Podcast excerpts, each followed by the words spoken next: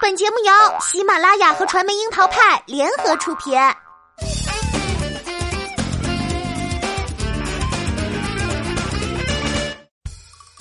樱桃砍八卦，八卦也要正能量。Hello，大家好，我是小樱桃钓儿。最近啊，钓儿身边的朋友都十分向往蘑菇屋的生活，我都不惜的说你们，其实你们就是想吃黄小厨的菜吧？当然，也有宝宝诚挚的表示，除了黄小厨的菜，抓泥鳅、捞鱼、捉鸭子等，都是大家很想尝试的农作劳动。因为对于许多七零后、八零后的宝宝来说，在田园中接触、亲近大自然的方式，其实也是一段远去的童年记忆。由于当下的都市人口普遍都离生活很远，离大自然更远，所以大家才会渴望向往的生活。而田园生活作为一部分人的童年记忆，却成了很多生活在城市中的孩子们的遗憾。许多孩子不仅没有生活，更无机会接触大自然、亲近大自然。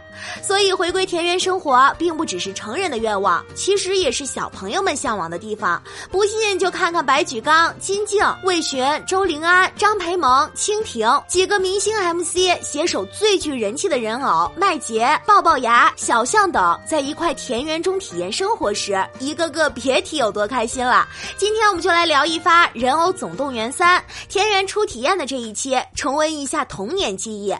关于田园的记忆中，印象最最深刻的恐怕就是喂猪了吧。从今夜百乐门到饭局的诱惑，再到火星情报局以及奇葩大会，作为当下人气颇旺的笑点担当，金靖在《人偶总动员三》中几乎承包了每期的笑点。他的人偶搭档抱抱牙也是人偶家族中的流量担当。据说他的终极绝招是龅牙神掌，而且还立志做个行走的表情包。但当笑点担当遇到人偶的流量担当，两人擦出的火花简直不要太大。光是一起去割个猪草，两人互怼那就没停过。但是吵归吵，抱抱牙还是很有绅士风范的，不仅用风一般的速度拔完猪草，还十分大力的把所有猪草搬回猪棚。所以其实是金靖想偷懒吧。除了喂猪，让许多宝宝记忆深刻的，恐怕就是捉鸡、赶鹅、赶鸭子了。你还在嘲笑大华和鹏鹏两个人搞不定一只彩灯吗？就算是青岛贵妇黄渤以及小猪赶起鹅来，那也是费劲的。更别说向来运动细胞发达的少年白白举高这次要面对的是一群鸭子，并且要从东家赶到西家，你就说难不难吧？回想他在体验田园生活之前，十分豪气的向村民喊话：“我有什么可以帮你们的？”这小脸啪啪打的还是有点疼呢。但比起赶鸭子更难的是，有着演员、双语主持人、制片人等头衔的周灵安的捉鸡任务，可以说现场是十分生动了。他和他的人偶搭档大地实力演绎了什么叫鸡飞狗跳。对于捞泥鳅，应该是在鹏鹏在向往的生活二中最不愿意提起的痛。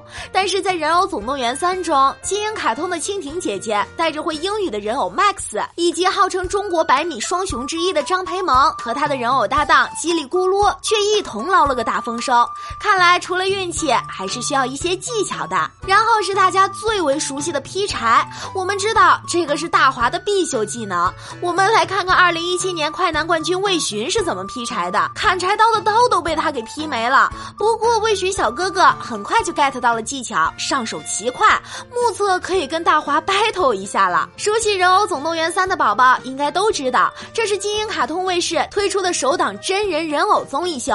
如今已经是第三季了，每期节目都会邀请一些正能量的明星和来自异次元的人偶搭档，通过参与各种层出不穷的搞怪游戏活动来完成任务。对于正在成长中的孩子们来说，在观看节目缓解压力的同时，也能学到许多关于爱和成长、团结与合作的小 tips，还是很正能量的。而对于真人秀，我们熟悉的套路通常就是围观明星 MC 丢偶像包袱、放飞自我。在《人偶总动员三》里，明星 MC 也不例外。而更可怕的是，一到竞技环节，偶像包袱不存在的。在三组鼎立的游戏里，女生组 PK 时，金靖信心十足的预测自己必胜，还亮出了自己的必杀技——一双粗腿。